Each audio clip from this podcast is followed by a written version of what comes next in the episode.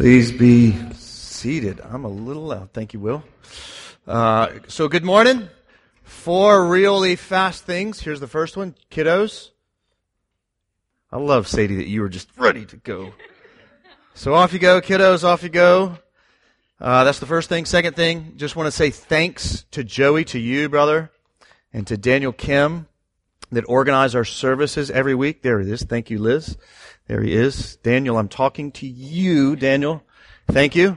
Uh, for the way you guys organize services. Just so help this morning. If you were following closely through the service, you would have seen that you were ve- being very helped, guided through what it looks like to meet with God right on through. So thank you, Angela and AJ, for your prayers. So that's the second thing. The third thing um, is I just want to say welcome to our brother Graham, who's sitting right in the middle. There he is. So Graham was one of the first uh, elders of our church. And you guys think, you, some of you may have felt that you came a long way to get to church today. He came all the way from Australia to be here this morning. Uh, so brother, we love you. Your impact on this church continues to bear fruit. Tell our sister Lorraine we said hello, and I look forward to lunch with you after service. So, uh, and the fourth, the fourth thing is I want to say thank you to the congregation, to the Restoration Church, the membership of this church. Uh, this past week, me and Joey uh, were able to attend a conference called Together for the Gospel, and uh, it's what I like to call Disney World for pastors. So uh, it's amazing.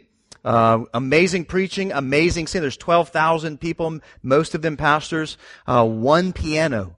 One piano. Graham, you would have loved it. One piano at the front, 12,000 people in an auditorium singing hymns. It was glorious. Uh, singing, we got amazing preaching, amazing books. Uh, I've got my reading plan is set up for the next two years, and um, I got to visit with friends from all over the country that I know and love. Stayed up way too late, and uh, I'm paying for it. Uh, but I just want to say thank you to you, Restoration Church. You make that possible for us to go. So uh, that was not put on my bill. I bought a good number of additional books that will go and I'll read and hopefully you'll benefit from. So I just want to say thank you, Joe, on behalf of Joe and I. Say thank you for allowing us to be able to go and to be ministered there. So thank you, brother. Uh, I'm going to pray again and we're going to dive into God's Word. Father, thank you for the Bible. We don't have to guess at who you are and what you're like and what you ask of us, demand of us. You make it clear in your word. And so, God, may you be seen as Lord and may we submit our lives to you. May we not be submitted to our senses, but to Jesus. And pray in His name. Amen. Okay, so here we are in the book of Judges. We're going to be in Judges 13 to about 15. Uh, and we're going through the book of Judges. If you haven't heard, uh, my guess is most of you have never heard a sermon series through the book of Judges. And let me, re- let me remind us, we only have a few more sermons, maybe four more sermons in the book of Judges left. And I just want to remind us why we're going through it. Some of you are saying, hallelujah, only four more sermons. Uh, it's a tough book, and I got news for you guys. It's only going to get worse from here. I know y'all keep hearing me say that, but trust me, when we get into 17 to 21, you're going to, you're going to want to be here to try to understand that. You can pray for your brother as he preaches it. But the reason why we're going through this book, not only, first of all, because it's God's Word, we need to understand it. But secondly, the reason why we're going to it is, uh, studying it is because something happens in the book of Judges wherein we see them being warned as they enter into the land to not adopt the worship of the gods that are around them, to take down the bad worship and to raise up good worship, one true worship to the one true and living God. They were warned to not adopt the worship of the gods around them, uh, but instead what we're finding as we walk through Judges is that they are adopting the gods, the worship of the gods around them. The gods of Baal and Ashtaroth. And, and what we're finding as a result of this, there's all kinds of carnage and chaos and disturbing stories. You're going to see more today and it's causing all kinds of questions. And the reason why we're preaching this is the point of the book of Judges is to warn us that you cannot adopt a false worship of the gods around you, but you must follow the one true and living God. And so we are not tempted to follow Baal and Ashtaroth, are we? That's not the gods that are around us. The gods that are around us, the idols that are around us, is the God of self, the God of individuality. Uh, that's what we're taught in our news programs, in our books, in our radio shows, in our uh, music um, that we listen to, the movies we watch. We're being encouraged to be guided by whatever we think is right and whatever we think we want to do. And so as a result of that, we need to be warned against that false worship. The reason why we have the chaos and the mess going on around us in our own lives and even in the world is a result of us being guided by our own senses, the love of self. And this book is here to warn us against that, to turn from that lifestyle and to trust the one true and living God by following Him. And the reality is, guys, we need to admit this. We do adopt the God that is around us. We do. That germ is in us. Even if we confess Christ, that germ of individualism is in us. You know, I was thinking about this this week, a few years ago in the life of Restoration Church. There was a germ called the stomach bug that ran through our church. And it was awful. Uh, it is one of those markers in our church's history. It was so bad. That germ got everywhere. So much so, we thought about canceling church. That's how bad it was. Uh, but it was, we had to cancel kids and community groups. But this germ got in all of our church, well, most of our church, and it was caused all kinds of mess. And guys, the reality is the germ of individuality is in us. We need to be attentive to it, checked by it, that we might worship the one true and living God. So, big idea this morning, sensuality denies the Lord as master. It's the big idea. Uh, sensuality denies the Lord as master. What we're going to see is the love, if the love of self is the engine uh, of false worship and carnage and chaos, the steering wheel of the supremacy of self is sensuality. If the love of self is the kind of engine that makes false worship and carnage go, sensuality is the kind of steering wheel, and sensuality then denies the Lord as master. All right, here we're going to go. We're going to jump on in. Two points this morning. I tried to trim this sermon down, but we got a lot going on here. So, um, take a breath mint, pray, be attentive. Here we go. Chapter 13, first point. Mankind is consistently sinful. The Lord is consistently merciful. Mankind is consistently sinful. The Lord is consistently merciful. Now you heard from Joey last week about the story of Jephthah. He dies and take a wild guess what we're going to hear next. Yeah, you already know. Look at chapter 13, verse 1. And the people of Israel, some of y'all say it. What's that next word? What's the next word? Israel what? Again. Again did what was evil in the sight of the Lord. Note that word, that next word, so. In other words, as a result of, the Lord gave. Oh, we love when the Lord gives, right? Oh, look what it says. So, as a result of their evil, the Lord gave them into the hand of the Philistines for 40 years. In other words, the Lord gave punishment to Israel. And so, uh, the downward spiral continues. Israel is the kind of whore that runs around on her consistently kind and faithful God who never leaves or forsakes his wife. Punishment comes as a result uh, of their choices to do evil, to not follow him. But after that punishment comes, we shouldn't come to expect this, right? What comes? Comes mercy. Comes mercy. Right? So this is what the God of the Bible is like, guys. He's holy. He's just. And so therefore, as a result of evil choices, He gives us what we deserve. He must. But then, God is not only holy, as a manifestation of that holiness is His justice, but also, thankfully, God is merciful. He's merciful, giving us what we don't deserve. All right, so the Philistines here that they're given over to, these are longtime enemies of Israel.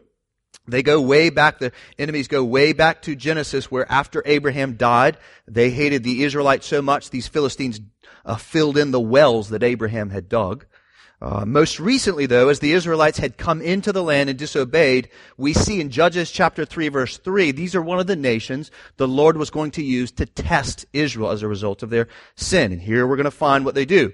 And as we will see even more clearly next week in Judges 16, these Philistines are not only wicked people, they blaspheme the one true and living God, and they worship a false God. You'll learn about that next week. And so as a result of the Israel's sin, the Lord gives the Israel, his people, over to the Philistines as a consequence or as a just punishment for their evil. And so guys, it would be wise for us to stop and be reminded again that there are consequences to decisions that do not follow the Lord. Yes, God is full of grace and mercy, but He's also full of justice. Also full of justice. His holiness demands consequences to wrong choices. And so don't think, by the way, that this is some, some, in some ways just kind of an Old Testament thing. This is a New Testament thing. We find the Lord giving as a result of sin in Romans 1. We find uh, that God still gives us over corporately, the world overly to its sins. And you know what his punishment is? He doesn't give us over as a result of our sins in the New Testament today. He doesn't give us over to the Philistines. No, he gives us over to whatever we want. That's his punishment. Strange punishment, isn't it? He gives us over to what we want instead of what we need. So his punishment for sin in the world is to remove his protective hand and allow us to gorge ourselves on whatever we want, leading us into confusion and chaos. And so, friends, it's important to remember that. If you find a, uh, a law that is passed that is clearly violating the Word of God, uh, or if you find yourself sort of, quote unquote, getting away with a sin that you know is a sin against God, no, that may, just your getting away or that law being passed, may just be a just punishment for God, from God.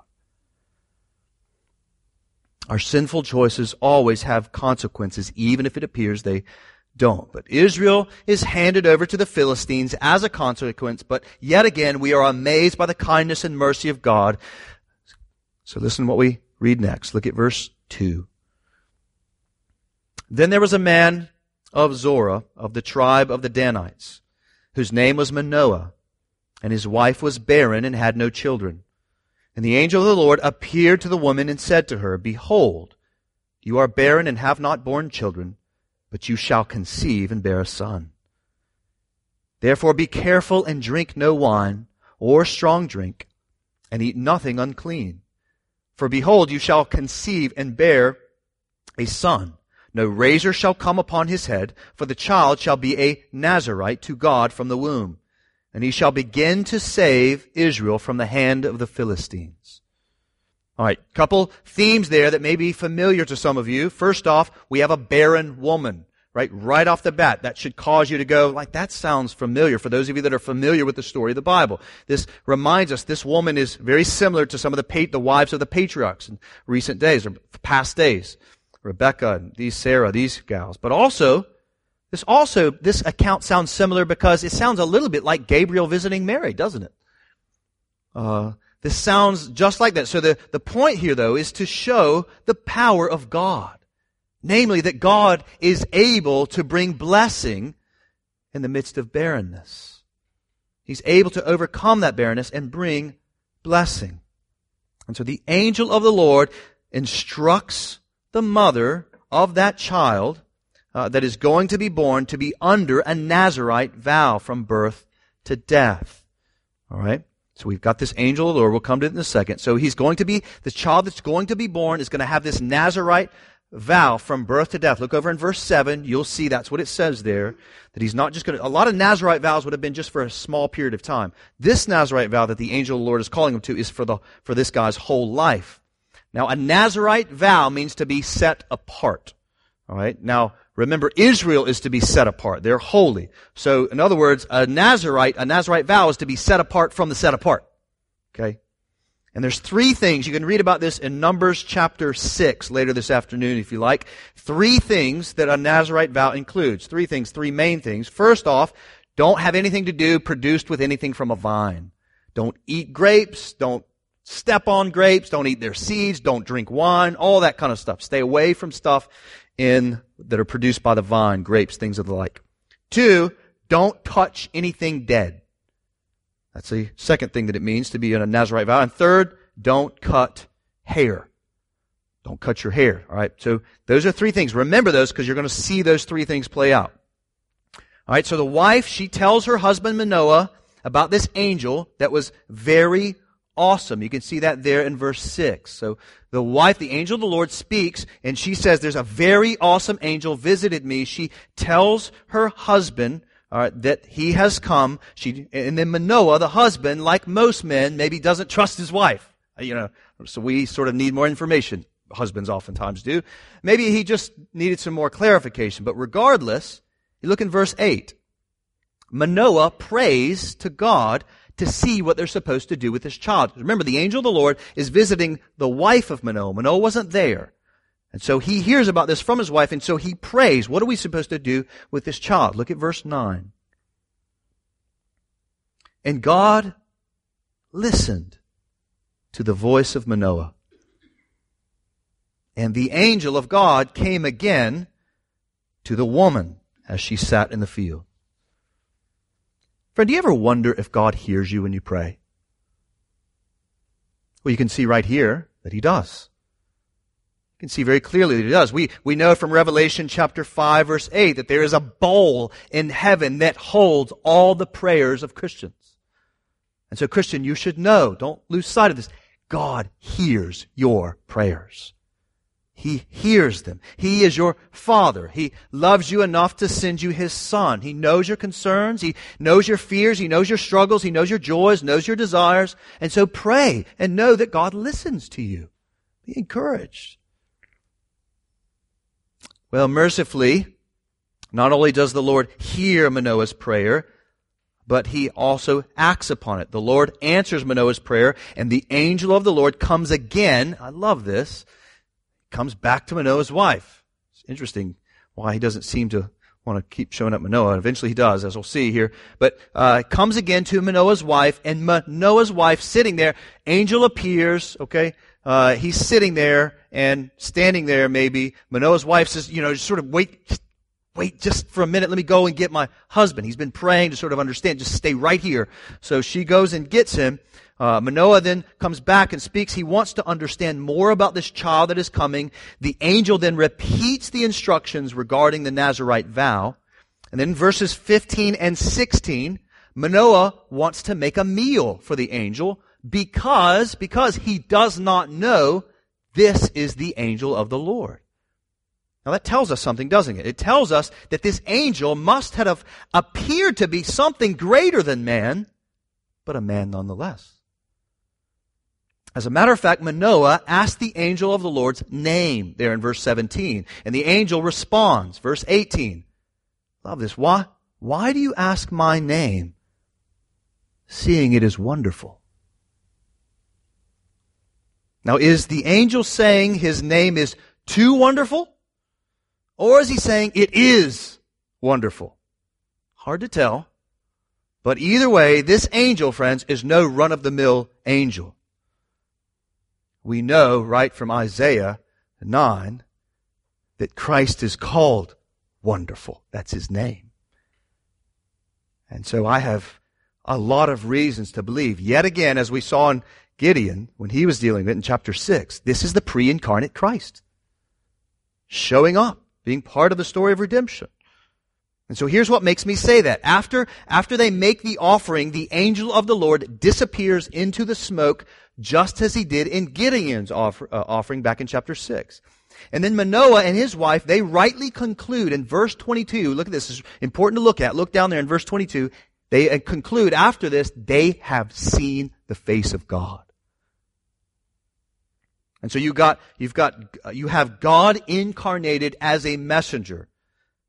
And then Manoah then reflects the teaching of scripture which says that anyone who sees the face of God will die. And friend, I wonder if, is that your view of God? Do you believe that your eyes are far too sinful and His presence too magnificent that if He were to reveal Himself to you right now, you might die? Is that your view of God? Or do you think of the Lord sort of like our secular age, where He's nothing more than a sort of old man sitting on his rocker on the porch? Nice, kind old man to come and visit every once in a while. Or maybe he's just a sort of easygoing pal. God is just this easygoing pal that you kind of go surfing with. Your homeboy, your co-pilot. Some benign God that is like a flower that you put in your pocket that you can use at your disposal for your own wishes. Is that the God that you believe in? Well, friend, if it is, then you don't understand the God of the Bible.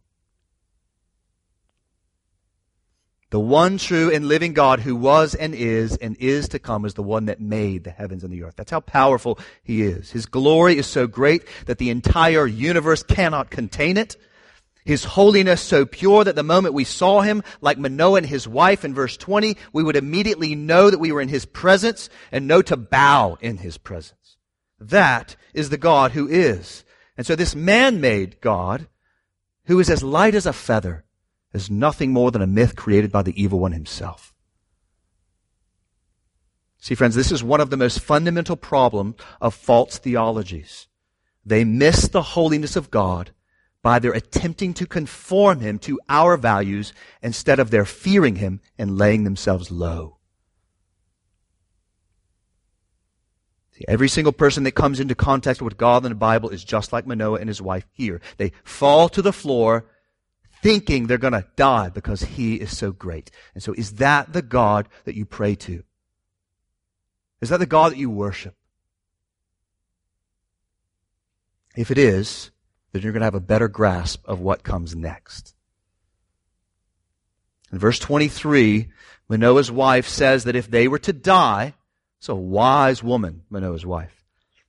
She understands. Manoah says we're going to we're going to die because we just saw the face of God. But then verse 23, Manoah's wife reasons that if they were to die for having seen God, then God would not have accepted their sacrifice and told them so many wonderful things that were going to happen.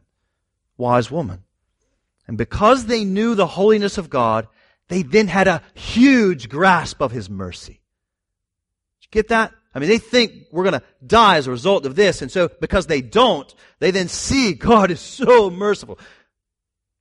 I think that's why so few people truly value the mercy of God, because they have such a small view of the holiness of God. They worship a God that is no bigger than a candle, and therefore they only shine as far. But those who do know the holiness of God and have experienced His mercy, like Manoah and his wife do, they truly worship and are truly changed because they believe the God that is actually there. And so make sure, friend, that the God that you say you believe in is big enough for you to bow down to. If He is, enjoy His consistent mercies. Well, just as the Lord said in verse 21, the baby is born, and they name him Samson. We see the Lord blesses him, and in verse 25, the Spirit of the Lord begins to stir in him. So these are, these are big beginnings, right? Really big beginnings. So in this dark period of Israel's ex- uh, history, we would expect a lot to come out of this child. And so it is with that that we come to chapter 14. So even though Israel is consistently sinful, God is consistently merciful by raising up a child. By the way, did you notice they didn't even ask for him? But God in His mercy raises up this child to begin. Note that word down there again in verse uh, 5. To begin to deliver them from the Philistines. Even though God did not have to do that, He was mercifully doing it. Second point. Sensuality fails, but God's purposes don't. It's going to be chapter 14, 15. Chapter 14, 15. Sensuality fails, but God's purposes don't. Take a look at chapter 14, verse 1. Here's the child, Samson. He's grown up now. Samson went to Timnah, and at Timnah he saw one of the daughters of the Philistines. And then he came up and told his father and mother, I saw one of the daughters of the Philistines at Timnah. Now get her for me as my wife. But his father and mother said to him, Is there not a woman among the daughters of your relatives? Or among all our people? That would be the Israelite people that you must go to take a wife from the uncircumcised Philistines? But Samson said to his father, Get her for me, for she is right in my eyes. First impressions of Samson. He sees a Philistine gal and says to his dad, Go get her. She's hot. I want her. I mean, that's right. 21st century American paraphrase version. He says the same thing in verse 7 if you look drawing down. She is right in my eyes. Note that language. This is the first use of that language in the book of Judges. It's going to end us with. Remember, we've been saying this all along. There is no king in Israel, and everybody is doing what is right in his own eyes. That's the last sentence of the book, which is the point of the book, to show this doesn't go good when you just do what is right in your own eyes. And these are the first words. You're going to see it. It's going to come up a lot more after this. We're just sliding further and further down. Samson wants this girl for no other reason than she's hot. Doesn't matter that she's a Philistine, not part of the people of God. And so Samson does not immediately strike us as a man of moral integrity. The more that we learn about him, the more that he will sound like a lot of modern day men that just want women for what they can do for them, not women as women to love and to care for. And so if you, if you're anything like me, when you read this, you sort of go, this is the guy that was going to be born? And like miraculously, this is him. This is the one that the Lord will miraculously bring about through this barren mother? Friends, God uses crooked sticks, just like me and you, to accomplish his purposes.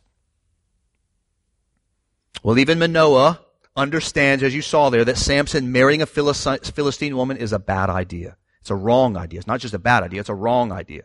He pleads with Samson, Manoah does, his father, to, to do as the Lord required, to marry someone of the people of God. So just as it is today, the Lord required his people to not marry someone who did not follow the one true God. So to be clear about this, God was and is for interracial marriages. But he was not and is not for interfaith marriages when one of those persons claims to be a follower of the God of the Bible. Samson is guided by sensuality. That's his Lord. But you say, wait a minute, Nathan, what about verse 4? Great observation. Let's take a look at that. Some would say this verse kind of governs the rest of our understanding of Samson, so it's important that we understand it. Take a look at verse 4, chapter 14. His father and mother did not know that it was from the Lord, for he was seeking an opportunity against the Philistines. At that time, the Philistines ruled over Israel. And so after Samson expressed interest in this Philistine woman because he was right in his eyes, she was right in his eyes, and the parents, they tried to dissuade him, we have, this is important that you understand this doing Bible interpretation. We have something that Manoah did not have. We have the authoritative interpretation of the events. Okay?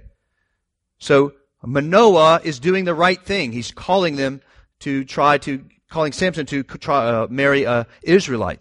But nevertheless, we see in verse 4 that this marriage was, quote, from the Lord. Or it was from the Lord. That means that this marriage was from the Lord. It says, for he was seeking an opportunity against the Philistines. Now that first threw me off a lot last week. So the he there, I immediately thought that that was Samson. Samson was trying to do the right thing by marrying a Philistine gal to kind of take down the Philistines. It may appear to that, but that's not what it means. The he is referencing the Lord. It's referencing the Lord. For the Lord was seeking an opportunity against the Philistines. Samson was doing wrong. And so I, I get that the he, I'm, I'm, I'm, concluding that it's the he, should be understood for the Lord for two reasons. One, the Lord is the nearest antecedent. That's the one that's closest. But two, Samson is clearly motivated by his own eyes. There's no evidence of Samson wanting to bring the Lord's judgment upon the Philistines. And you're going to see that's not really part of his story. It is maybe a little bit at the end. And so when it says that this marriage that Samson is lusting for from the Lord is from the Lord because he was seeking an opportunity against the Philistines, this means that the Lord is going to take the impure lusts of Samson and use his sinful choices as a way of accomplishing his good purposes. Now we've seen this, we saw this a couple weeks ago with Abimelech where the Lord sent an already evil spirit to accomplish his good purposes. We know that in the ministry of Christ, the Father uses the sinful choices of the Pharisees and of the Roman cohort to bring about Christ to execution, crucifixion. So we should not be surprised that our sovereign God could and would use the sensual desires of Samson in order to accomplish his good purposes in bringing justice to the idolatrous Philistines. So let's watch this all play out, shall we? Well, right out of the gate in verse 5, we read Samson goes to the vineyards with his father and mother. Does that make you pause? should. Remember, what's that thing? Remember Samson had this thing, remember that? He had a Nazarite vow, right? Nothing related to the vine. And what do we see? Where, where, where's, saying, where's Samson hanging out? We're at a bunch of vines. We should immediately go, ah, not a good choice. Samson, verse 6 then. Look what happens. Then the Spirit of the Lord rushed upon him, and although he had nothing in his hand, he tore the lion pieces as one tears a young goat. But he did not tell his father or mother what he had done. That's a strange verse, isn't it? Why is this here? Two reasons. First, this verse, verse 6 that I just read, this is here to show us the potential of the Spirit of the Lord in the life of Samson. If Samson were to live out his calling and be jealous for God and for God's people, the Spirit of the Lord is clearly then powerful enough to deliver them. But, that brings us to the second observation, the second reason. We've seen that Samson is spending time where a Nazarite vow would not have him to be spending time. But notice the emphasis of the text on how Samson deals with the lion. Notice it says it's emphasized. He's got nothing in his hand and he's shredding this thing. In other words, Samson, friends, is in a rage. And he is not at all concerned about the second aspect of his vow, namely to not touch dead bodies. Not only is he not, not only is he touching the dead body, he's shredding the dead body. It's not like he sort of killed it and then sort of like, oh, shouldn't have done that and runs away. No, he's enjoying this. He's angry. And that explains, by the way, why the author of the text tells us that Samson doesn't tell his parents what he's done. Why else would that have been there? His parents are raising him in this vow, and he's clearly violating that vow. But there's more. Take a look at verses 8 and 9. You see there that Samson goes back to the dead body that his vow told him not to and he scoops honey up out of this dead lion and he eats it and brings it to his folks. And yet again, the author tells us that he did not tell his parents because they would have understood that he's breaking this vow. Also, by the way, notice the emphasis of that word there, carcass. Touching a dead body. And so clearly Sam is being ruled by his lust we see how the Spirit of the Lord then can equip for the task of delivery over the Philistines. But it seems Samson is careless of his vow and careless of the power available to him in the Spirit. Samson seems most interested in himself. You'll see that more as we go. He seems to be ruled by his senses. Verse 14, 10 to 14, we then read about how Samson then tells a riddle at this feast of his new, new wife, this Philistine wife. He tells a riddle that involves that lion that he just killed and had the funny out, uh, honey out of. And so, uh, he's, these are probably, these 30 guys are probably Philistines. He promises to give them a bunch of clothes if they could figure out the riddle involving this lion. But if they could not figure out the, uh, the riddle, then they were going to have to give him a bunch of clothes. And if they did figure it out, he was going to have to give them a bunch of clothes, right? So y'all think being materialistic is new. Not very new at all, right? Samson wants some good new clothes. So the riddle, as I mentioned, involves this uh, lion, and then we find in verse 15 these these 30 guys are having trouble figuring out the riddle, and so they appeal to Samson's new wife to get the answer of the riddle to him, out of him. And the wife plays the old card. You wives, y'all play it well. You know, they said, well, if you really love me, Samson, you'll tell me the answer. Prefigure to what we'll find next week in chapter 16, where Samson does the same thing with Delilah. Samson does give his wife the answer. She then goes and tells these Philistines, and then uh, we find in verse 18 uh, well, sorry, they, they, they go and get the answer. They tell it to Samson. They tell the answer. They get the right answer. And then in response to the, these guys getting the right answer, Samson knows how they got it, namely through his wife. And in verse 18, Samson refers to his wife, his new wife, as a heifer. Husbands, don't do that. All right? He refers to his new wife as a heifer that they used against him. And then in verse 19, we get this as a response. He's angry again. And the Spirit of the Lord rushed upon him, and he went down to Ashkelon and struck down thirty men of the town, and took their spoil, and gave the garments to those who had told the riddle. In hot anger, he went back to his father's house. Now, this is the second incident of the Spirit of the Lord rushing upon Samson. So it doesn't seem to be that there, Samson doesn't seem to be abiding in the Lord. It just seems to sort of rush on him when he gets sort of peaked up. But what seems to be the motive of Samson in this event of 19? What's the motive? I think you see it clearly there in the latter half of verse 9. It's anger. He's angry that he was duped by his new wife and that they won the bet on the riddle. Does it seem as though Samson is motivated by judgment on the Philistines, bringing God's judgment to them? No. Samson is, uh, is thinking about himself.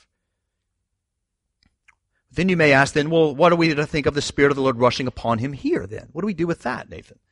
Well, like the prior verse, I understand this to be given to us so that we would understand the power that is at the disposal of Samson. However, instead of using it for the good of God and his people, we see Samson using the strength of the Lord for what? For himself. So the author wants us to see the potential of Samson and the foolishness with which he uses that power, the selfishness with which he uses it. And so like the woman he wanted to marry, he's using the power that is available to him in the Spirit of the Lord to do what is right in his own eyes. Not what is right in the Lord's eyes. The author wants us to see Samson's selfishness, which is representative, by the way, of Israel as a whole. Samson's life is pretty much a picture in miniature of Israel. Well, that brings us to chapter 15. We learn from the end of the chapter, at the end of chapter 14, after all this drama with the new Philistine wife, the father gives his daughter over to Samson's best man in the wedding. How do you think this is going to go down? She thinks the father of that bride to Samson thinks Samson, as a result of all that incident that just happened with the riddle and stuff and how she betrayed him, she th- or he thinks Samson doesn't want her anymore, so I'll just give her away to Samson's best man. When chapter 15, we see that Samson, in verse 1, we see that Samson does still want his wife. But yet again, notice why he wants her. Does he want her just to love her, care for her, build her up in Jesus? No. He wants sex with her. He heads home and finds out that his wife, though, is now tied to his new, his former best friend or his best man. The father then reasons in verse 2, well, listen, why don't you just take her younger sister? She's prettier anyway. Quality individuals we're dealing with here. I mean, just awful kinds of things. We've come to expect that Samson is not going to react well to all of this, and of course he doesn't.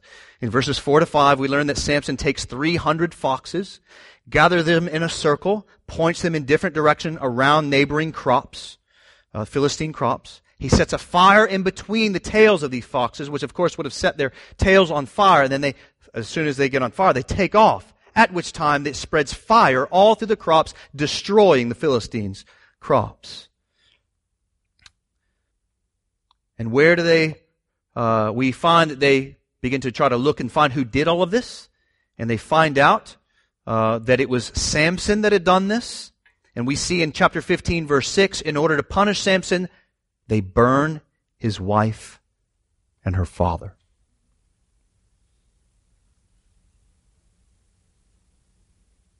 Disturbed? You should be. This account is here, folks, to show us what doing what is right in our own eyes leads us to. That's why it's here.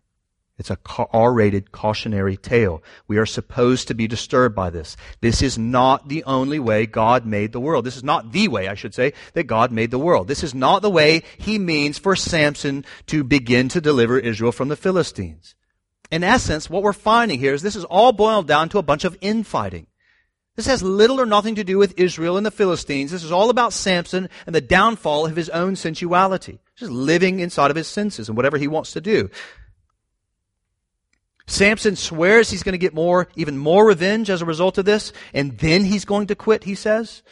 And in chapter 15, verse 8, we find that he strikes them hip and thigh with a great blow, it says. And then after this, he sort of figures he's done. He retreats off into a rock. But while Samson may think that he's done, the series of events involving him is not. So after this, the Philistines begin to raid Judah. And in verse 11, 3,000 Judeans go up to where Samson is hiding up there on the rock, and they blame all this raids, these new raids on the Philistines on him. They blame it's him.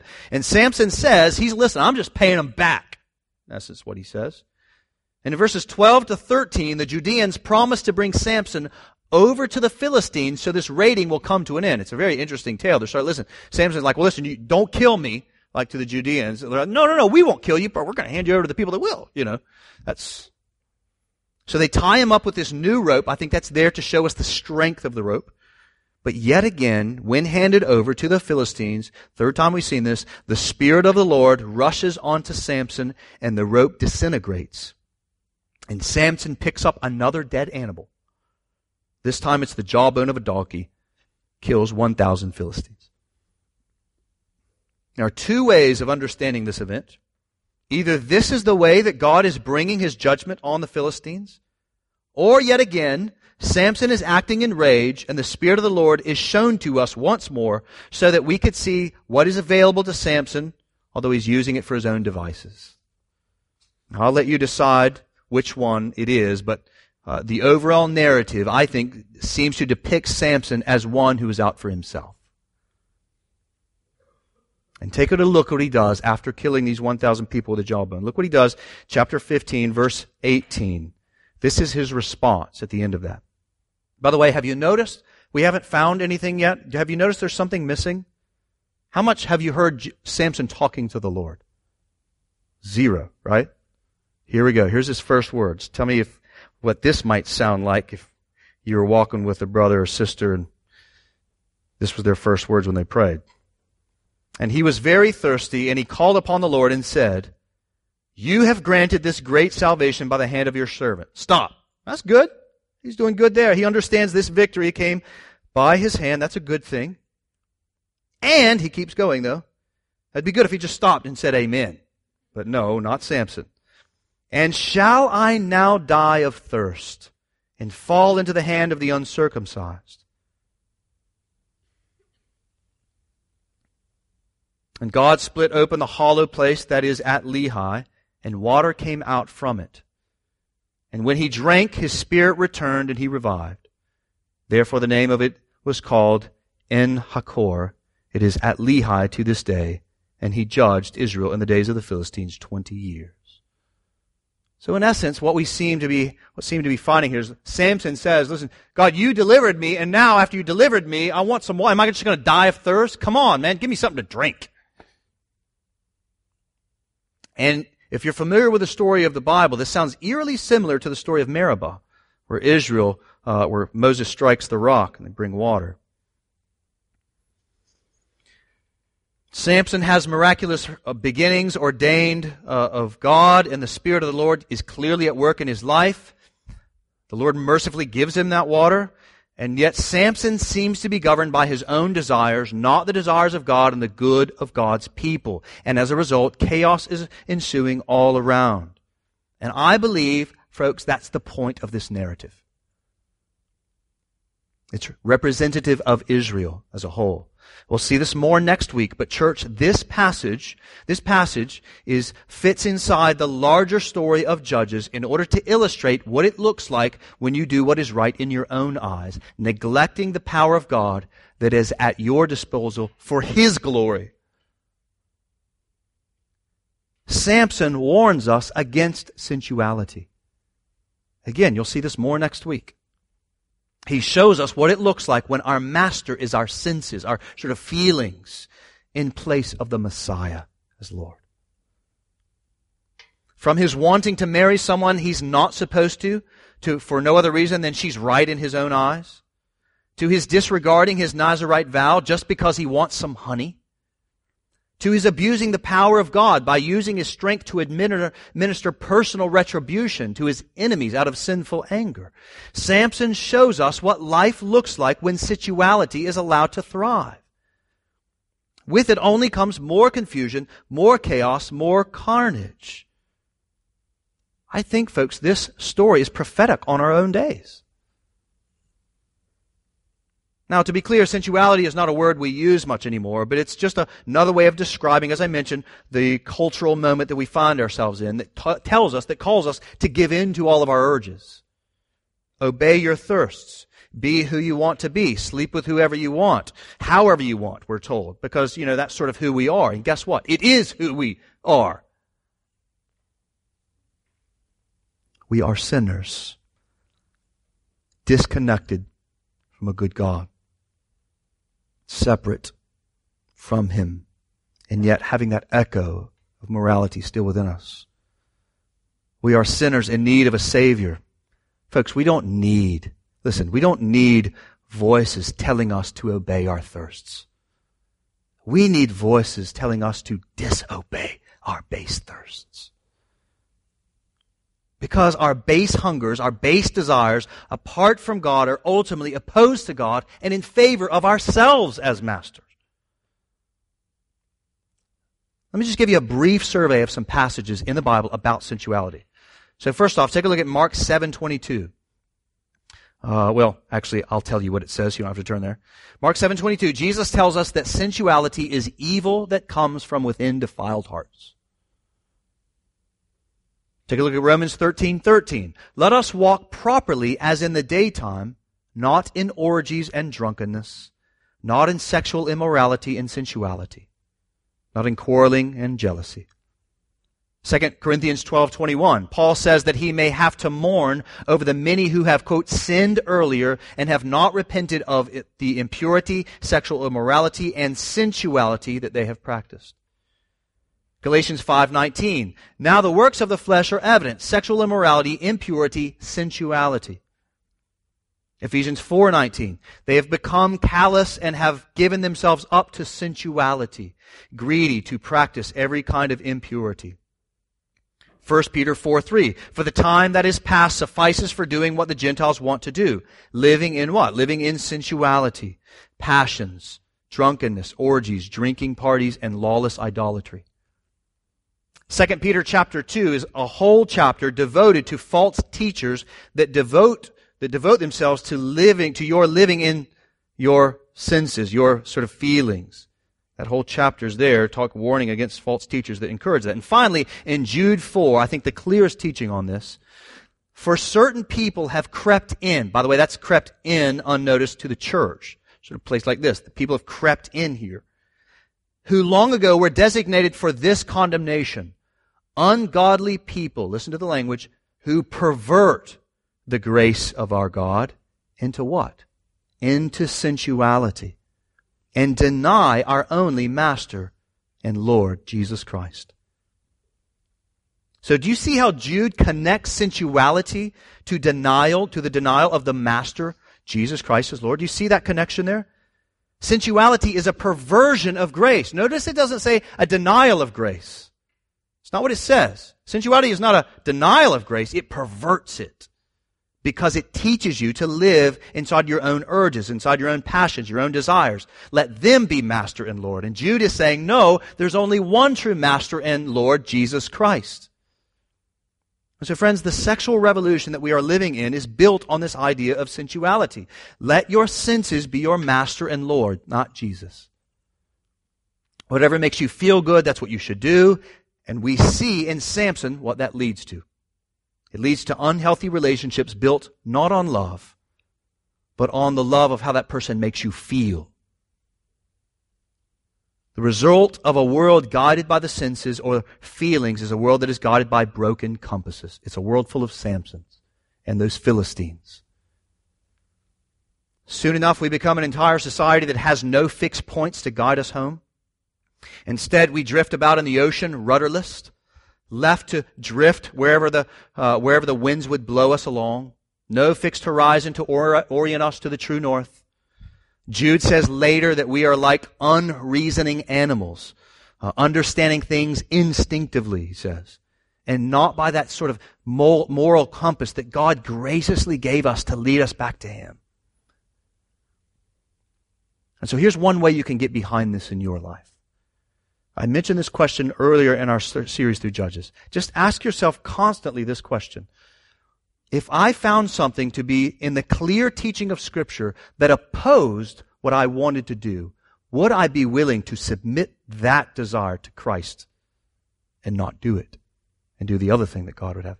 If I, if I found that there's an urge, a desire, whatever it may be, money, food, hunger, sex, whatever it is, and you saw it opposed the clear teaching of Scripture, would you be willing to reject your desire and submit it to Christ and follow Him instead of those desires? Would you be willing to do that? That's how you can read whether or not you are like Samson or like Jesus. Because Jesus, friends, unlike Samson, was not guided by just his anger and by his senses, but Jesus was guided by the liberality of God's amazing love. The Bible says that Jesus was tempted in every way as we are, yet was what? Without sin. So that means that there were times that Jesus was tempted to indulge sexual sins, but he refused those desires and remained faithful to God. That means that he was tempted by the love of money, but he was willfully, he then willfully refused those desires and gave money to others. He was tempted to be slothful, but he refused those desires and worked as unto the Lord for the good of others. He was tempted to be passive, but he refused those desires and accepted the responsibility to cultivate life. He was tempted by the, by Satan with power, but he refused those desires and submitted himself to the cross. Instead of abusing his strength, as Samson did, he laid, Jesus did, he laid his life down so that others might know the joy of God and the joy of God's ways.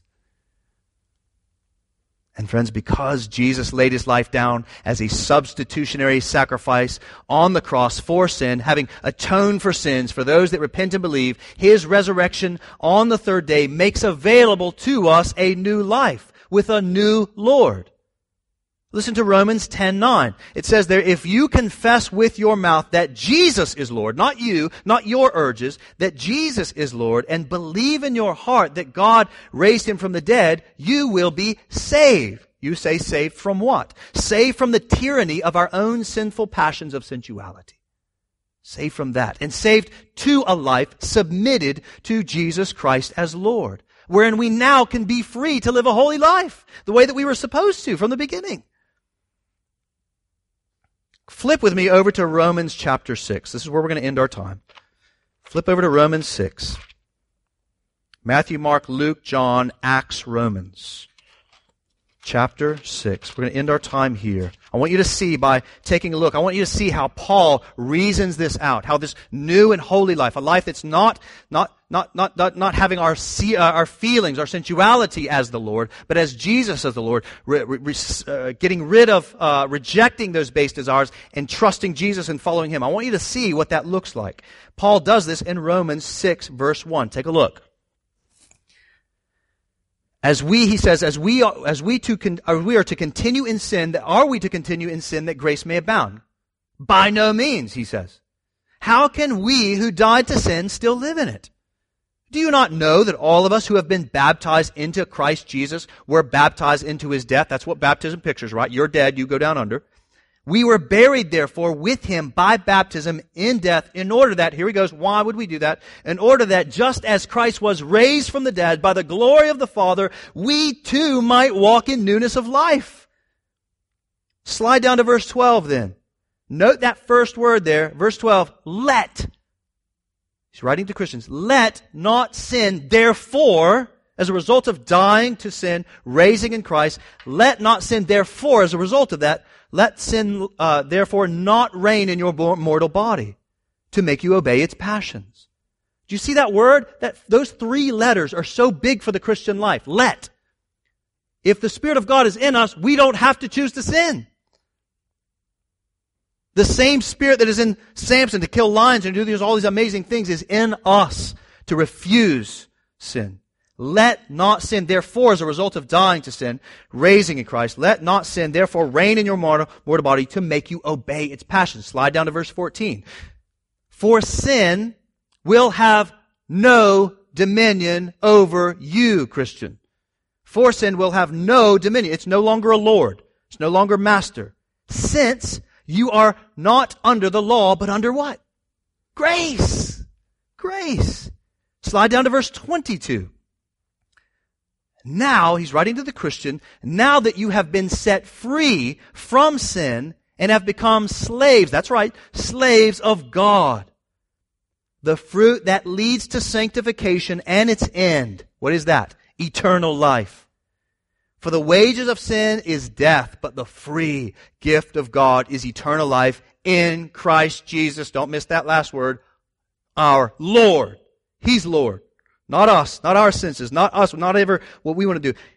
We get eternal life with Jesus, in Christ Jesus as Him as Lord. And so do you see what Paul's saying about the gospel? He's saying before Christ we live with sin and sensuality as Lord, and it brought us death in the same way we're seeing in the book of Judges, week after week. But through repentance of sin and trust in Christ's sacrificial death and resurrection, we therefore have new life. Now we are slaves not to our feelings, but slaves to a good God that made us for himself. We now have a new master and a new life. He is what it means to live. We no longer in Christ have to sin. So by the power of His Spirit living within us, like the power that defeated the lions and the evil Philistines and Samson, now we can utilize the Spirit to be free from slavery to sensuality, free from the land of judges, and free to a new life with new loves. Most notably, our love for God and the good of our neighbor. Or as we call it around here, the good life. We can be free to live that. So I want to leave us with two lifestyles to consider. One is illustrated by Samson and one by Jesus. And Samson, you are the Lord. Your life is submitted to whatever you think or feel will give you the most benefit, the supremacy of self. A life, by the way, like Samson, that's happy to include the confession of God, happy to even pray time and again, but mainly to kind of use God for me. That's one option. And you see what happens as a result. I would encourage you to not choose that option. Option two is a life with Christ, where it is recognized that He is Lord. All authority on heaven and earth is His, not ours, His. Like Manoah and his wife, we bow to Him and live for His glory. And out of love for Him, you live to love others with His love. You reject living for your own conveniences. In fact, like Christ and by the power of Christ, you willfully engage suffering and even inconvenience so that others may know the joy of living for Christ and His kingdom. Not like Samson. You ladies were inclined to hear from uh, Stephanie Lyon this week, who's a wonderful sister in Christ. I told her last night when I came home and saw her um, one of the things I love about Stephanie, she's one of the only people I know that does this. She'll say to us, we were talking about sabbatical and stuff, and she'll say to us, and it's like down deep in her, Stephanie will say, Oh, I want you to have that. I want you to get that. When something good happens, she will be so happy for us. And when something bad happens, she's so burdened for us. I told her she's one of the only people I know that just sort of does that. And that just does it. She's not guided by what she wants. She's so interested in the people she loves to thrive. I shared with our brother uh, Thomas that I was going to tell the story. Thomas is in our community group. He's sitting in our community group a couple weeks ago. I can tell the story, right? Yes. Okay. I, I yeah, I just want to make clear. But I loved what he said. It moved me. Thomas said, we're sitting in accountability, and Thomas said, and this just rolled off of his lips, by the way. He said, I want to get to a point in my life where I'm sitting with somebody else in a gulag, chained up. And there's a tiny drip of water just dripping. And I want to get to a place in my life where I can make it possible for him to get that drip of water. And I rejoice. That's freedom. That's love. That's God. That's joy. Sensuality and living as it is a mess, you're trying to beat that guy up to get that drip.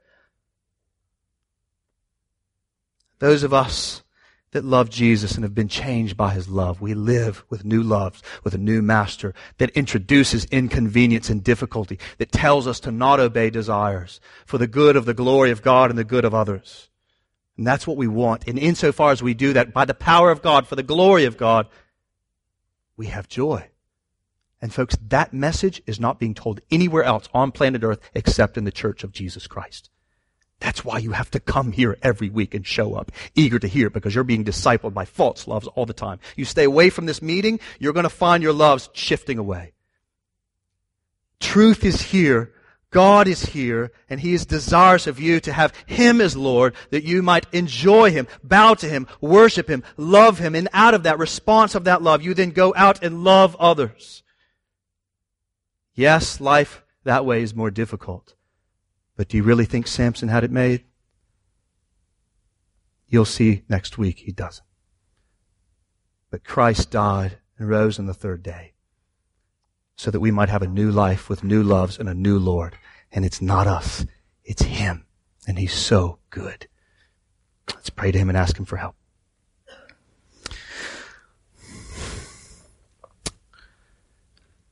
Lord God Almighty, we do thank you for mercy. We agree that we do have that germ of individualism within us, more than we'd like to admit. We pray you'd forgive us, God, for the ways in which we live for our own convenience. Teach us to live with Christ as Lord. And thank you for the mercy that makes that possible to we sinners. We rejoice, God, and beg for more mercy that we might passionately love you and love others and not live as Samson did, just obeying his own senses. Thank you for the Spirit of God. And thank you, Father, for his uh, strength that has us to choose to not sin, that we might follow Christ as Lord, our good master. We pray in his name. Amen.